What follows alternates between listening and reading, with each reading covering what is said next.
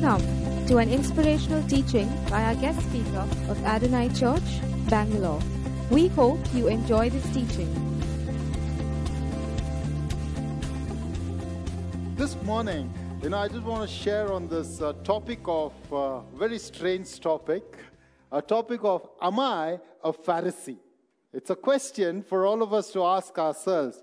Some of my colleagues and my friends underwent training, driving license training in Germany.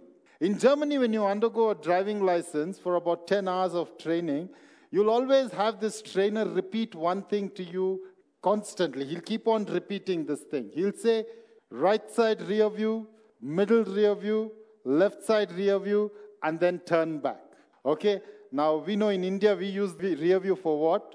We use it to comb our hair not to look if the vehicles are coming. But there they would constantly say, Look at this mirror, that mirror, and then look back.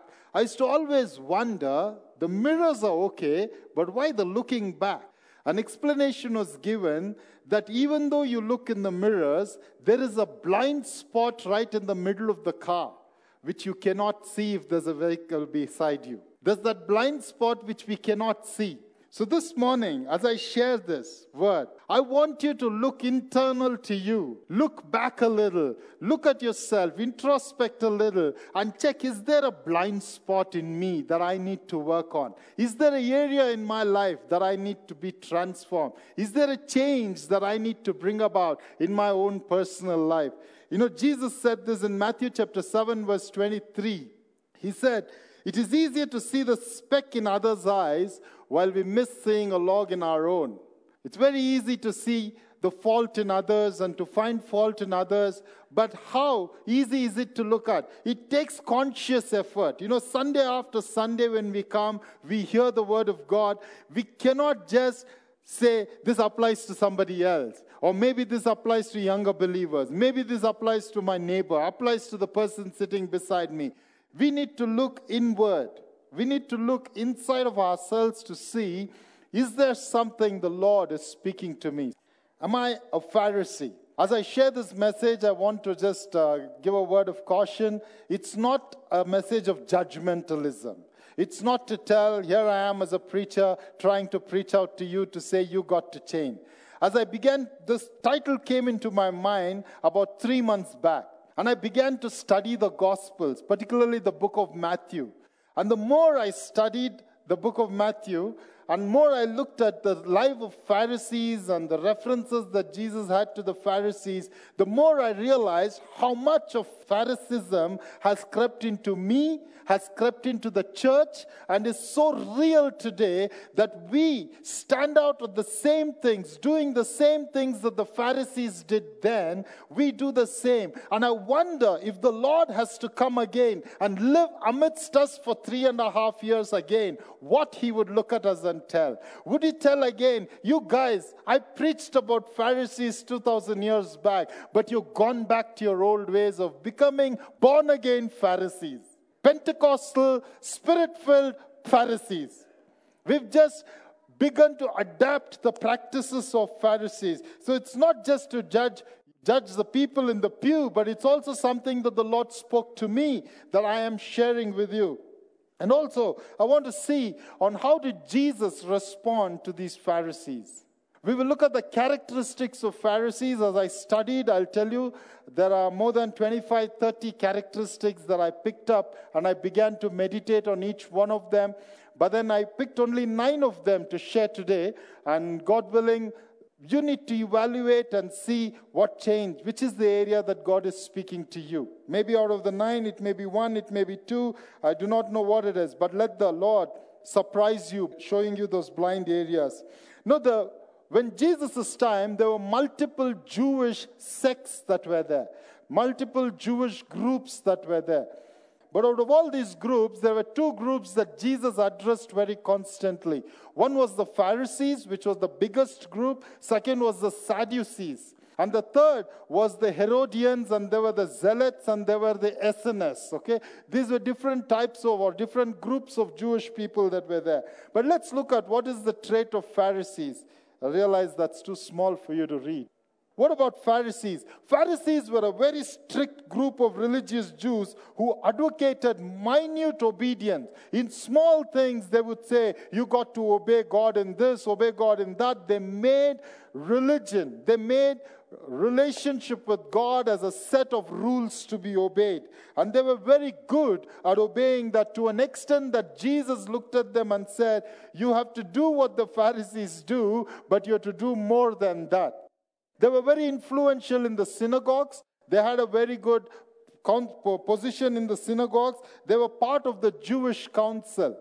What about the Sadducees? Sadducees were a people who were religious, but not so religious. They, they would come to the synagogues, but they were more involved in politics and in business. They were the wealthy Jews. For them, religion meant God's blessing for us to expand my business. And it meant that having the right connections in the political field so that my business does not get impacted.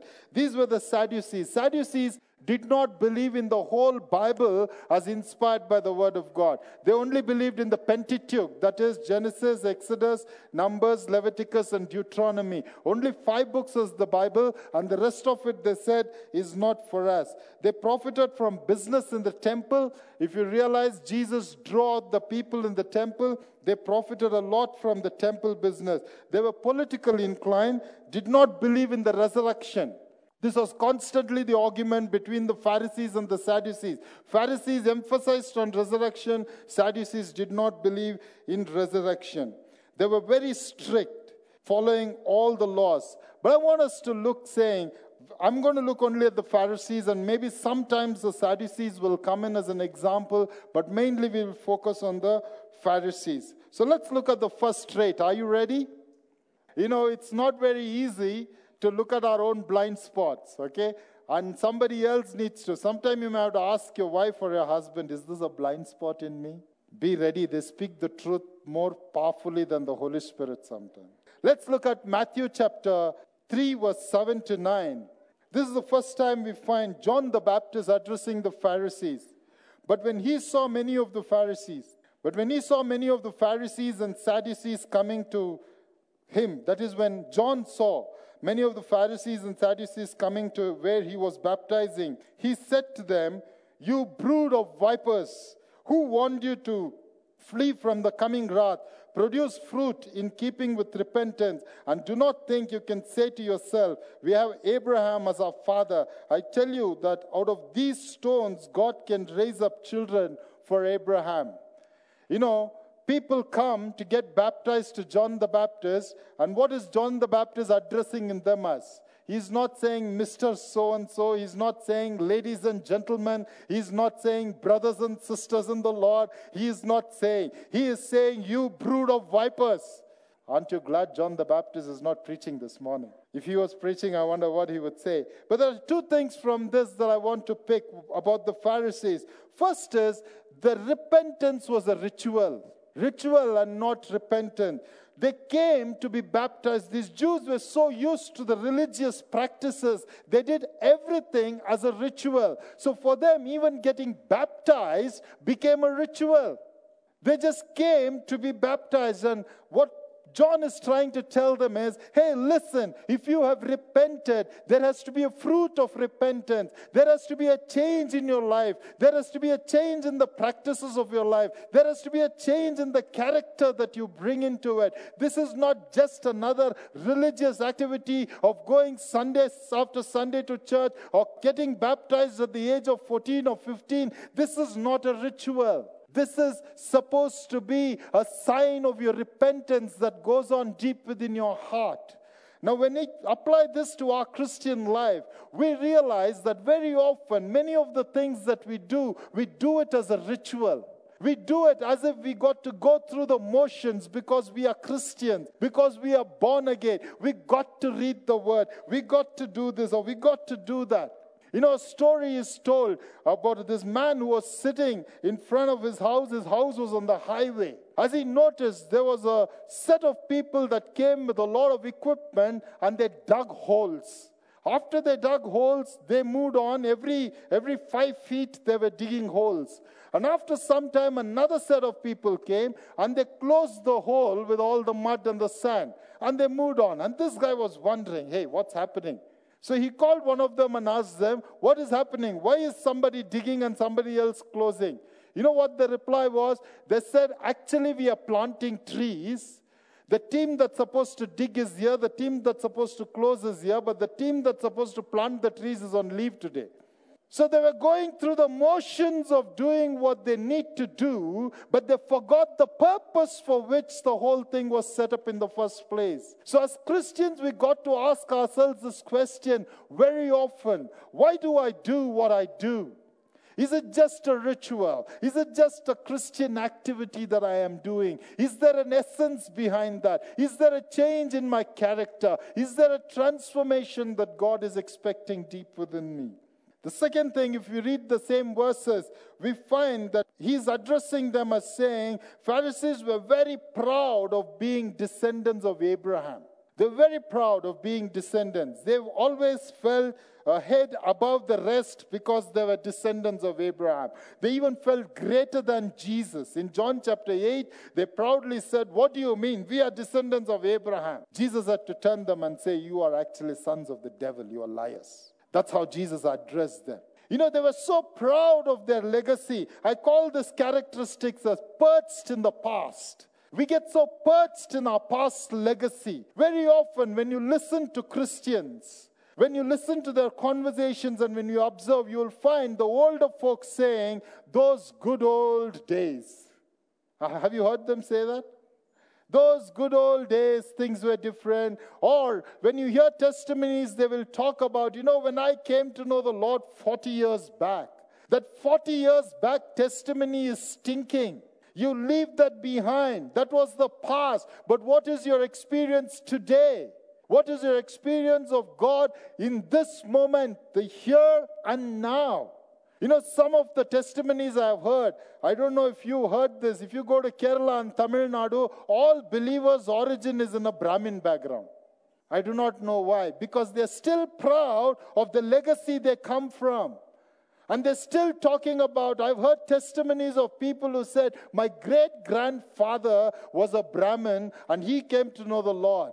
Your great grandfather would have been whatever he was, but what about you? You know, there is a tendency for all of us to live either in the past glory or the past guilt. The mistake that we made long back, we hold on to that. You heard people talk about, I was a drug addict, I was a murderer, I was an adulterer, I was addicted to pornography. Praise God, He has delivered you. Why not we speak about the grace of God, the mercy of God, the compassion of God? Is the testimony centered around your addiction, or is the testimony centered around the power of God to deliver you from your addiction? We got to change the way we look at our past. We got to give up our past and we got to come to the present and say, What is the Lord wanting me to do today? And what is the Lord preparing me today for the tomorrow that He has in store for me? And we got to move on. You know, in fact, in Isaiah, chapter 43, verse 18 to 19, addressing the same Jews, Isaiah says this, or God says this to the people. He says, Forget the former things. Do not dwell on the past. Verse 19, See, I am doing a new thing. Now it springs forth, and you do not perceive it. I'm making a way in the wilderness and streams in the desert. Forget the past. I'm not saying we should not remember what the Lord has done. We got to remember and we got to be grateful to God for all what He has done. Every month I take time to think of the whole month past month and thank God for everything. Every evening I take time to thank God for all that went on through the day. I, every weekend I think of all that went in the week and I thank God. This is periodically happening. We got to remember, but we should not let it become our glory, our former things, our past things. No matter what your past is, it doesn't matter whether it was glorious, whether it was not glorious whether it was shameful or whether it was not shameful. It doesn't matter who your father was, it doesn't matter which caste your grandfather belonged to. What matters is this what is the Lord doing in your life now? We need a fresh testimony on a daily basis. What is your experience today? 15 years back, came to know the Lord? Praise God. But what after that? We got to move on. John is not easy to deal with. You know, he was so blunt. He went to Herod and told, Man, you're an adulterer. You married your brother's wife. He had to lose his neck as a result of that. But then he didn't give up. He was so blunt in preaching the word of God. Let's go on to Matthew chapter 9, Matthew chapter 3, and then I'm going to stick to Matthew alone because uh, there's so much that I learned from Matthew. I said there's no time to look at Luke and Mark and John and the other Gospels, but we will just look at Matthew chapter 9 and verse 10 to 11. You know, this is an attitude or a characteristic that the Pharisees had too good to mingle, too good to mingle. Matthew chapter 9, verse 10 to 11. While Jesus was having dinner at Matthew's house, many tax collectors and sinners came and ate with him and his disciples. When the Pharisees saw this, they asked his disciples, Why does your teacher eat with tax collectors and sinners? On hearing this, Jesus said, It is not the healthy who need the doctor, but the sick. But go and learn what this means. I desire mercy and not sacrifice. I have come not to call the righteous, but the sinners. You know, they kept themselves away. This was one of the biggest traits. Pharisees divided the world into two we, the Pharisees, and the rest. They call them Gentiles, they call them Romans, they call them Greeks, they call them everything else, including they even separated the Sadducees and the Herodians. We, the Pharisees, who are the most righteous Jews, and the rest of the world. You know, they divided themselves so much, they wouldn't even mingle with them in the society. They wouldn't go to a party where there's a tax collector. They wouldn't go for a marriage function where there are sinners who are there. Now, I know as young believers, I'm not telling you you got to start mingling and go to bars, go to parties, etc. You got to have the strength to grow. Okay? As children, for our children, when we enable them to have friends, we got to choose the right friends, believer friends for them. I'm not denying that. But on the other hand, we as mature Christians, we who've grown in the Lord, we whose security is in the Lord, if we continue to mingle only with the believers, Monday to Friday to Saturday to Sunday, we just have Bible study after Bible study after Bible study, prayer meeting after prayer meeting after prayer meeting. We have no time to mingle with anybody else. Forget the time. Some of us don't have the attitude to mingle with somebody else. We say, oh, those, those unbelievers, those unbelievers, no, no, no, no. I think we should keep away from. You know, they call me, but you know, from other religions. I don't want to go for their marriage. You know, they called me in the office party. You know, they drink there, so I didn't want to go there. I did not go there. Holier than thou attitude that the Pharisees had. Is this there in the church? Yes or no? You guys are looking as if John the Baptist is preaching to you. Too serious. Don't worry, you're not brood of vipers, you're a group of believers. Transform believers. This message is not for you, it's for someone else. If you're saying amen, you're a Pharisee. Holier than thou attitude. You know, uh, Fulton J. Sheen, who's a Catholic theologian, he said this. He said, Jesus came to put a harlot above a Pharisee, a penitent robber above a high priest, a prodigal son above his exemplary brother. To all the phonies and the fakers who would say that they could not join the church because this church was not holy enough, he would ask, How holy, holy must the church be before you can enter it? You know, we need to ask ourselves this question How's my relationship? If you studied, I was amazed when I studied the book of Matthew. Most of his time he spent with the sinners and very less time with the Pharisees and with the, with the Jews and the synagogue, etc. Most of his time, because unless we mingle with people, unless we connect with people, how will we bring the gospel? The church doesn't grow very often because sometimes when John announces and says, you know, living free, we are not able to think of one unbeliever name. Why? Because we don't relate with them. We're so entangled with our believer crowd. Make a conscious effort to say, I will have at least five unbelieving friends with whom I will relate. Just relate. There will come a point when the Lord may lead you to share the gospel. Do that then. Don't go just thumping down the gospel at the first meeting that you have with them. Begin a relationship and begin to relate with them, knowing fully well that you and me were once unbelievers. You and me were once sinners. You and me were once there out in the world. Somebody took the pain to share the gospel with us. Somebody took the pain to relate with us. Because of that, we are here today. So now you and me ought to take that pain to go share the gospel with somebody else. Amen. Let's move on to Matthew chapter 12, verse 1 to 2 and verse 9 to verse 9 to 12. Verse 1 to 2. At that time, Jesus went through the grain fields on the Sabbath. His disciples were hungry and began to pick some heads of grain and eat them. When the Pharisees saw this, they said to him, Look, your disciples are doing what is not lawful on the Sabbath. Going on from that place, he went into their synagogue. And a man with a shriveled hand was there, looking for a reason to bring charges against Jesus. They asked him, Is it lawful to heal on the Sabbath? He said to them, If any of you has a sheep and it falls into a pit on the Sabbath, will you not take and hold of it and lift it out? Verse 12 How much more valuable is a person than a sheep? Therefore, it is lawful to do good on the Sabbath. You know, the length to which the Pharisees went to find fault with Jesus sometimes is funny. Can you imagine these Pharisees are hiding in those paddy fields and they're waiting for Jesus' disciples to do something. The moment they pick something, they, hey, look, look, look, look, look, look, look, look, your disciples are doing this. Hey, look at the words they're using. Look at the actions they're doing. Hey, look, are you healing on a Sabbath day? How can you do that? They were constantly keeping their eyes. In fact, the Bible uses the synonym of they were watching him.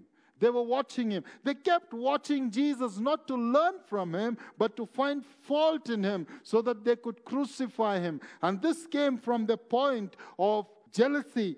But what we see is they are fault finders. Pharisees' characteristic of being fault finders. Number one, we said ritual, not repentance. Number two, we said perched in past legacy. Number three, we said too good to mingle. Number four is fault finders. You know, when it comes to Christians, are we fault finders? We become also fault finders often, isn't it? You listen to this preacher, one wrong word he uses, my God, you make a theology out of it. Wonderful worship time, one wrong beat the drummer goes on, you're focusing on that wrong beat and saying, you know, we should change the drummer. We should pray for the drummer, brother. One preacher you're watching on the television who does something, we say, you know, that denomination, you know, it's not really you know, we are Pentecostals. You know, they are nominal people. You know, we begin to find fault in anything and everything that the others are doing around us. Look at it. What about finding fault with those who come into the church? Did you see the way she was dressing? Did you see his hairstyle? Oh my God, look at his shoes. So expensive it must be. If he had given it to the poor, how good it, could it have been? You know, pastor was going to Dehradun. He could have given the money as contribution for the healing school very spiritually fault finding, prayerfully fault finding. Ask yourself a question How often have you found fault in others? How often have you found fault in yourself? Have you, do you take time to have that me time and then say, God, is this something that I got to change in me? Even before I can look at someone else. Next time you feel like finding a fault in another person, for every fault that you find, if you don't have three faults in your own life, don't say it. Is that easy? It's easy to find fault in yourself. You can't find it in yourself, so ask someone else. They'll tell you more than three. They'll tell you more than three. Becoming fault finders. You know, a young couple moved into this neighborhood, and uh, the next morning, while they were eating their breakfast, this wife noticed that uh, some lady was washing her clothes and putting it on the clothesline, and she began to comment to her husband and say, You know what? Look at that lady, how dirty those clothes are. She seems to have washed it and she's drying, and still it is so dirty. And the husband just kept quiet. You know, husbands are on mute mode most time. Okay, he just kept quiet. And then after a few days, again saw the lady washing. She commented. Third time, fourth time, the husband kept quiet. One day morning, she came and she found the clothes clean. And she said, Hey, look, look, look, this lady has now finally learned how to wash her clothes. I wonder if she changed the detergent or if her mother in law taught her how to clean the clothes. The husband said, I got up earlier than you and I cleaned the glass. All this while, the fault was not with someone else, the fault was within us, the way we look Recently, I got a WhatsApp message in which it said, if you squeeze an orange, what comes out? What comes out? Orange juice comes out, right? Does an apple juice come out? Does coffee or tea come out? It doesn't. Orange juice comes out. When you are looking at others and you are trying to find fault with them, what does that show about you? It shows about what's inside of us that's coming out. If inside of us we are clear we will not find fault, but rather we will find points to appreciate them. You know, I wrote down in my notes saying we should start moving from being certified fault finders to becoming certified appreciators. Turn to somebody and why don't you say one good thing about them? Very difficult or what? Turn to some, I said, turn to somebody, don't look at me. At this point, I just want to want to draw attention. You know, Luke chapter 18, verse 11, Jesus talks about this parable of the Pharisee and the penitent sinner who went to the thing and the Pharisee was praying, Lord, I thank God I'm not like that person. I fast so many days, I do this, I do that, etc.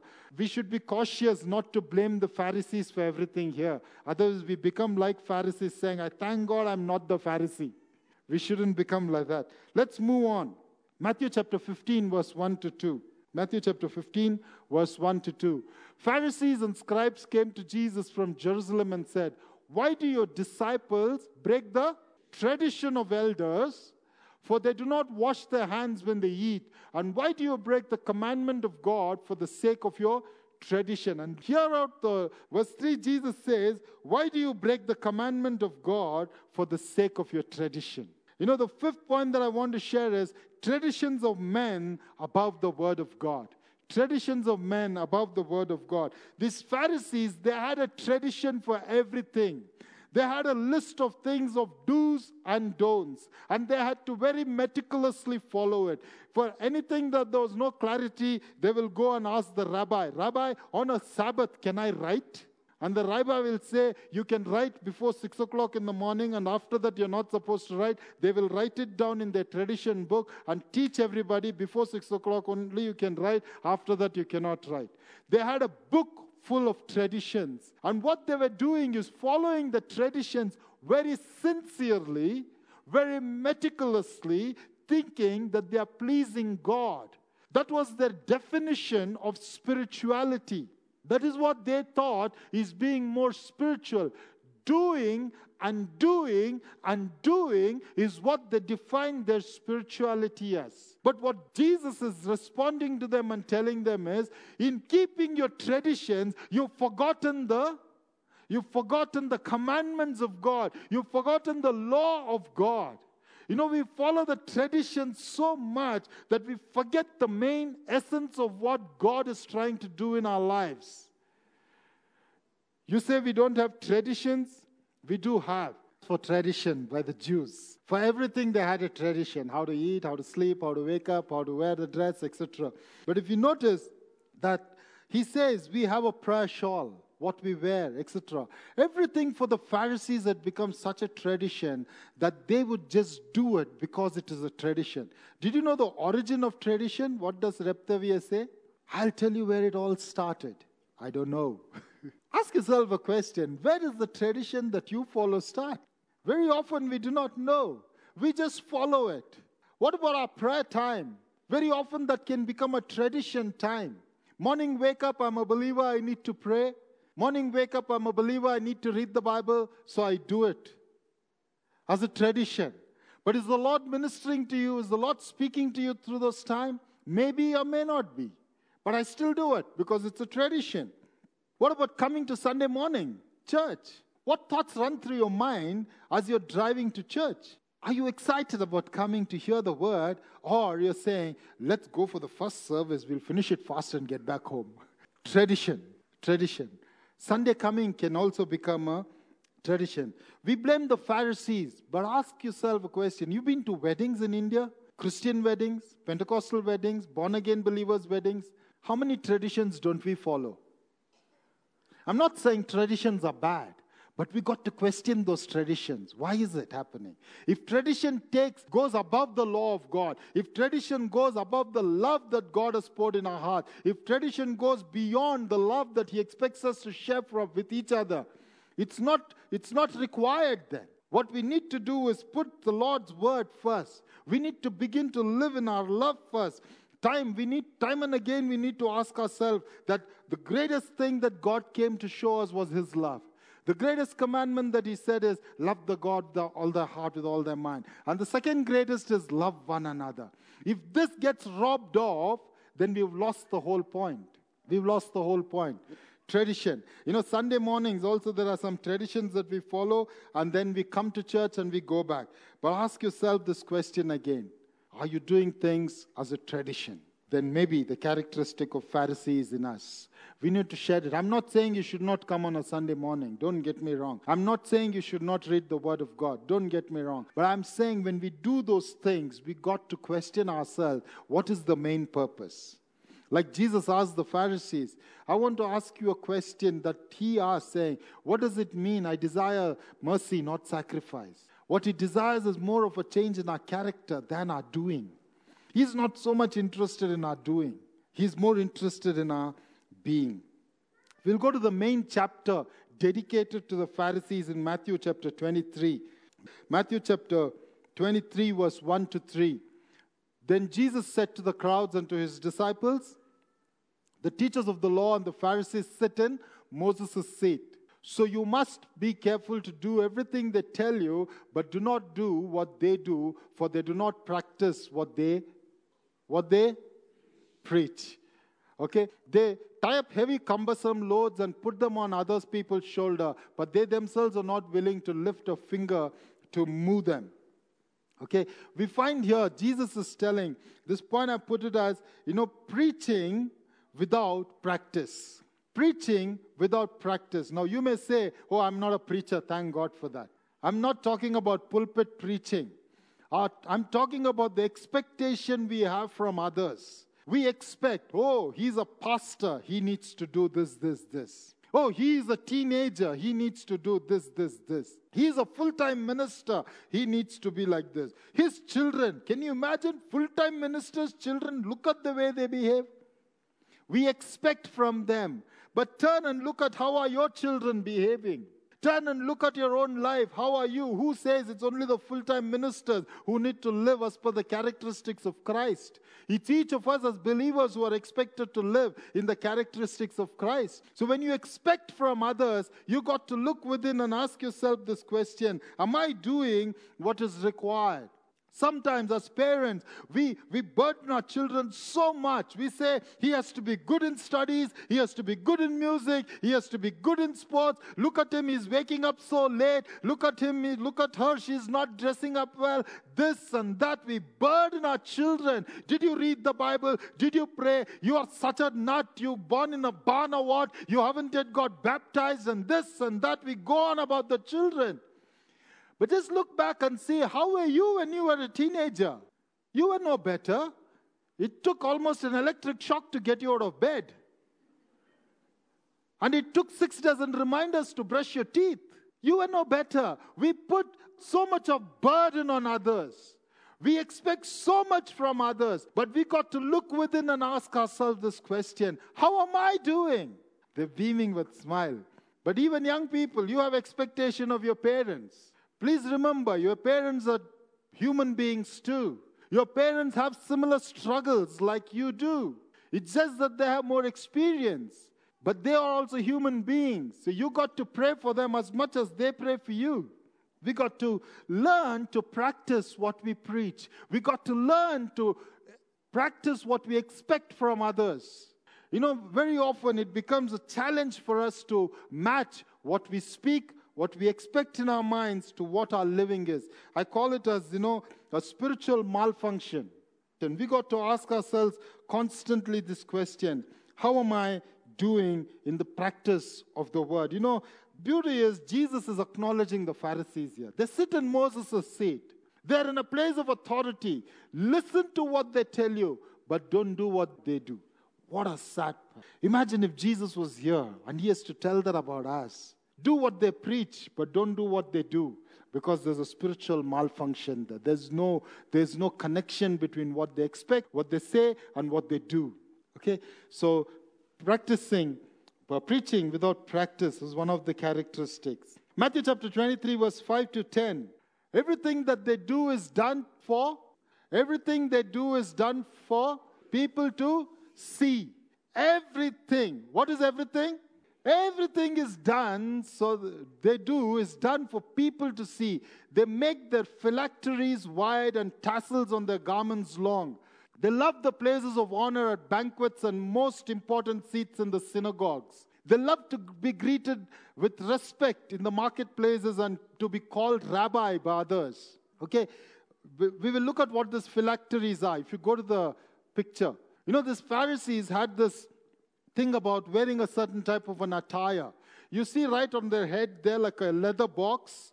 Okay, that was, God had told them to have that in order for them to store the word of God as a reminder to them that they have to live by the word. Those were the phylacteries. But what happened? The Pharisees made it bigger and bigger and bigger. So they thought the bigger the phylactery, the bigger, higher the spirituality. Okay? And then the tassels that you see on the shawl that is there, that was supposed to be a reminder that they're supposed to depend on God in prayer and the presence of God is with them. But the Pharisees converted that and made it broad tassels so that people will see and say, This guy is a prayer warrior. This guy is a spiritual guy. They began to even dress to show to the people how spiritual they are. And this is what happened to the Pharisees. They did everything in order to please the people. Their religiosity, their practices, everything was to allow the people to see how spiritual they are. Now imagine if I have imagine for with me for a while. Just imagine yourself being alone in an island. Alone. No human beings are around you all your needs are taken care of. You don't need money, you don't need food, you don't need clothing. All your needs are taken care of. Will you be doing the same things that you're doing now when you're alone, when people are not there? Will you be doing the same kind of prayers?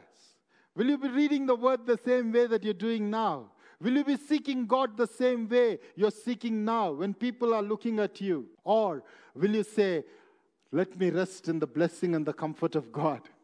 There's nothing wrong in doing that. But much of us as Christians, our religion, our relationship with God also can become in such a way that it becomes for the people's sake. You know, I wonder, social media reveals a lot about people. If you are a person, social media, the corporates use for analytics, government is using to check who's posting what against Modi.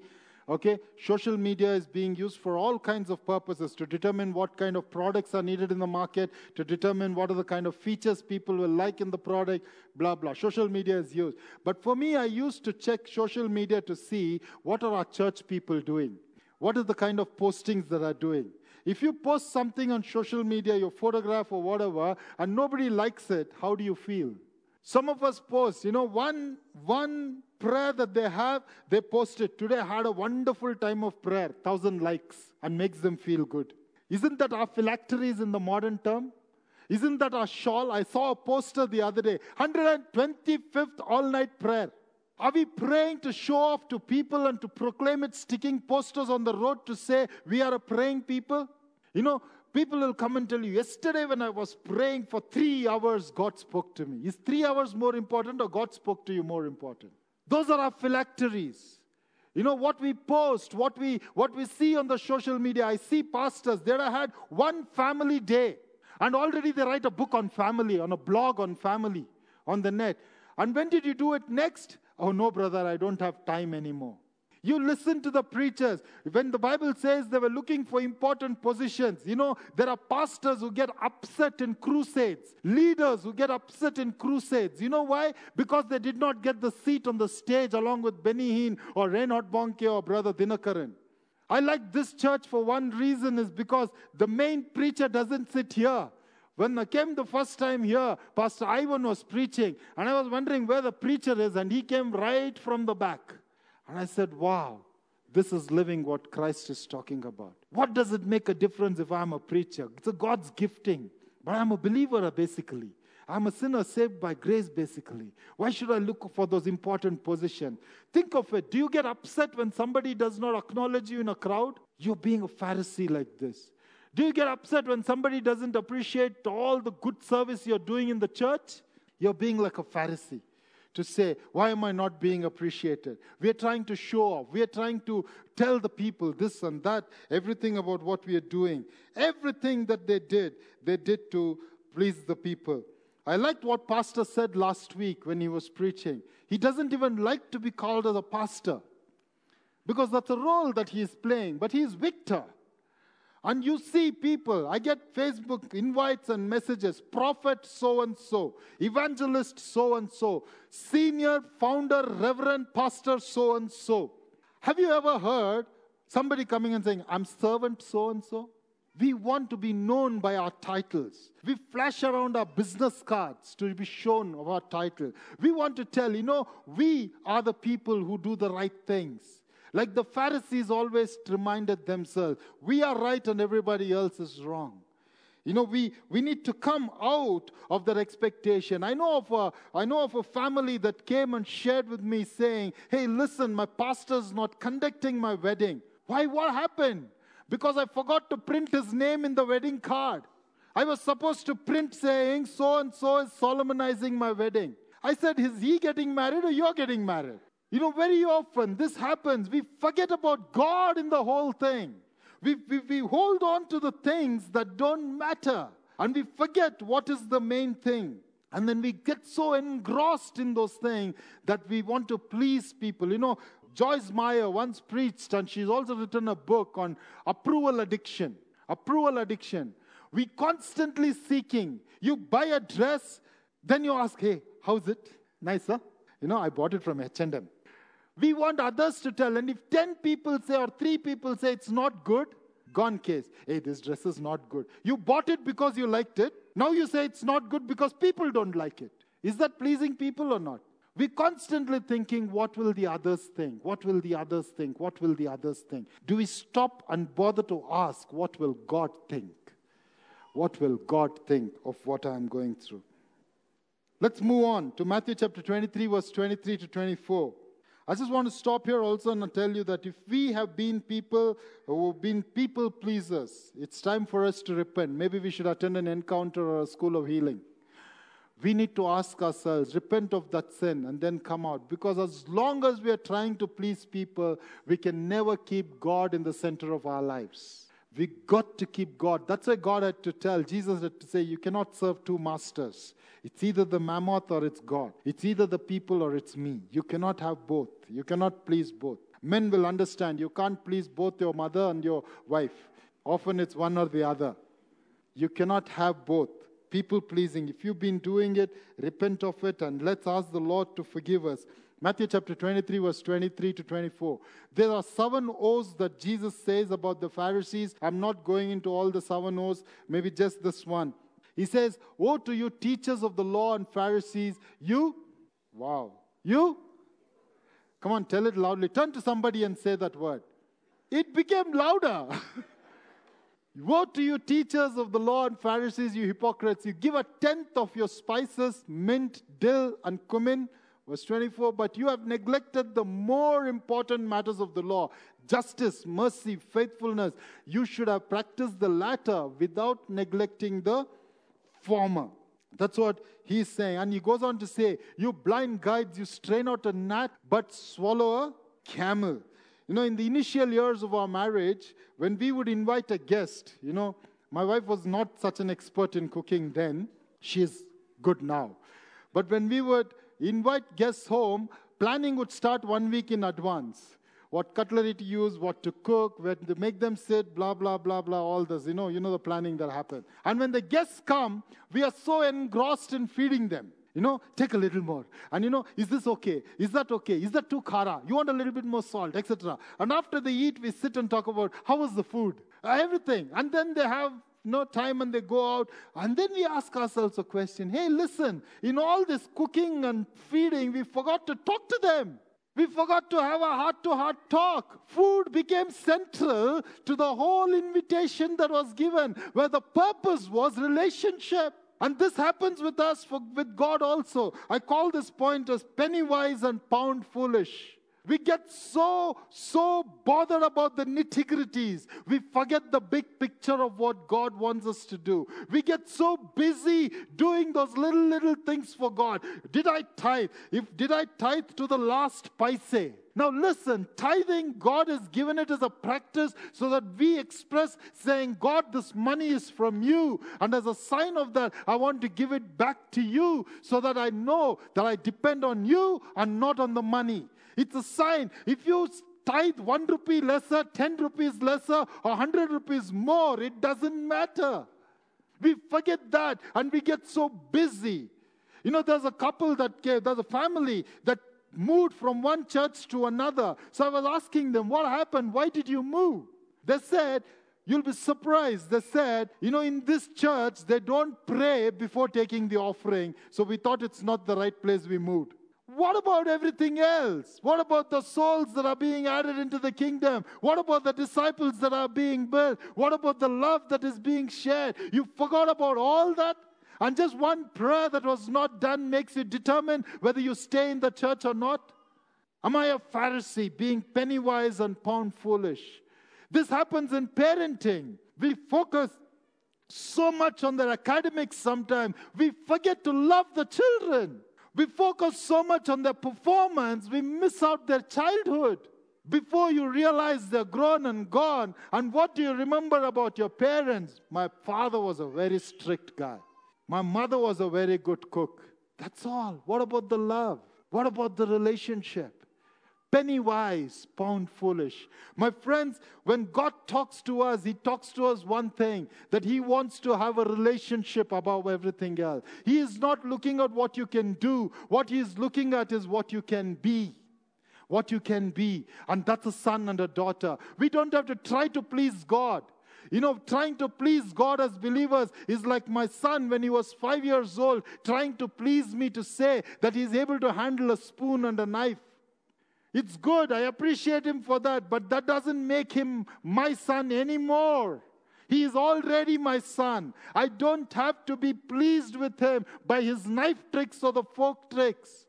As Christians sitting here, remember this one thing God is already pleased with you. God is already pleased with you. You're already a son. You're already a daughter. You don't have to try to please God. You need to learn to live in the fullness of the riches of God just enjoying the blessing of God.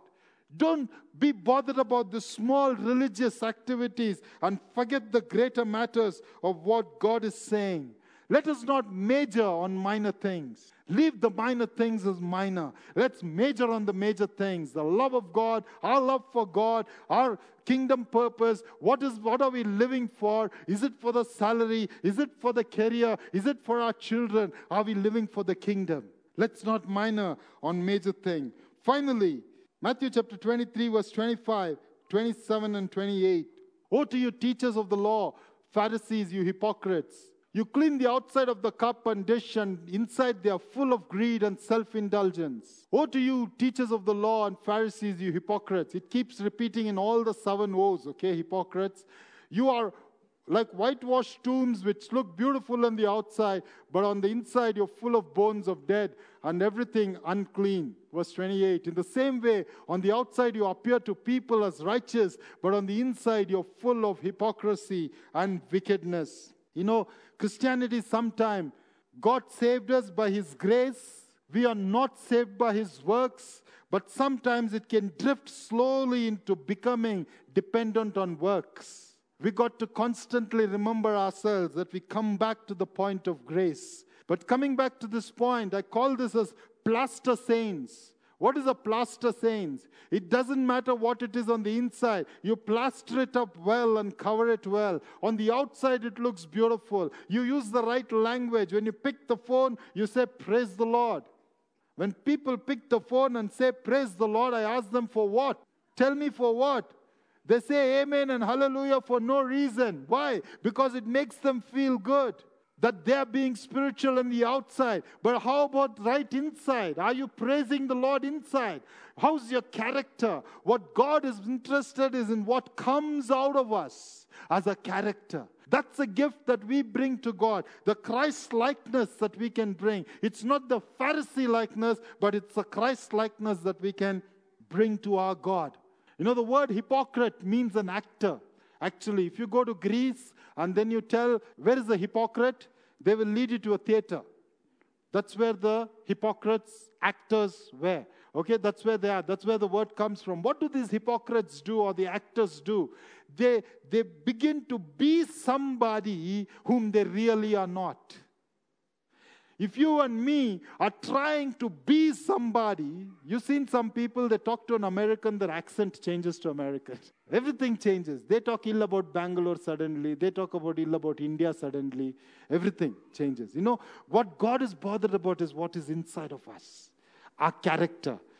You know, I did one exercise long back, and I think I should do it again. I took the qualities of the fruit of the Spirit on a weekly basis, one quality and I evaluated myself to check how kind am I, how patient am I. Oh, that was a startling revelation to know. I thought I was patient, but that was a startling revelation. Let's build our character. More than anything else, let's build our character. In conclusion, I just want to say this. You know, the tallest building in the world is Burj Khalifa in Dubai. Okay? It's almost half a mile tall, 2,700 feet uh, tall. And the highest pool in the world is on the 76th floor of this building. The highest viewpoint of the world is on the 124th floor of this building. It's really a tall building. It's like the pinnacle of uh, Dubai, one of the things that people don't miss seeing when they go. But when, they, when people admire the building, we also need to know what went into building this. You know, when they went into building this, they had dug up the foundation contained 58,900 cubic yards of concrete, weighing more than 1,10,000 tons of foundation material. You know, this building cannot stand if the foundations are bad. And what God is telling us, we got to get back to our foundation. We can't just be on the external religious trying to look at this tall building. We need to have the core foundation ready. And that's our walk with the Lord. That's our relationship with God. That's our character that God wants to mold inside of each one of us. And I want to leave this thought with you to tell you that Jesus is a merciful God.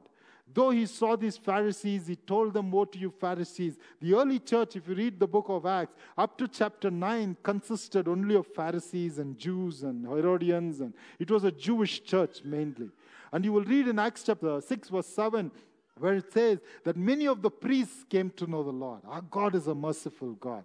He touched them. Paul was a Pharisee. He calls himself, I'm the Pharisee of Pharisees. But yet, God transformed his life to become one of the greatest evangelists for the kingdom of God. Nicodemus was a Pharisee, a secret believer. Joseph of Arimathea was a Pharisee, and there were hundreds and thousands of others whom the Lord dealt with in love and care. No matter out of nine characteristics, how much of Pharisee is within you? One thing, we got to repent and turn back. But the other thing is to remind ourselves that God is still a merciful God. God is still a gracious God. God is still a compassionate God, and He wants to work right inside of us. Amen you for listening to this message. To know more about us, please visit www.adonai-ministries.com.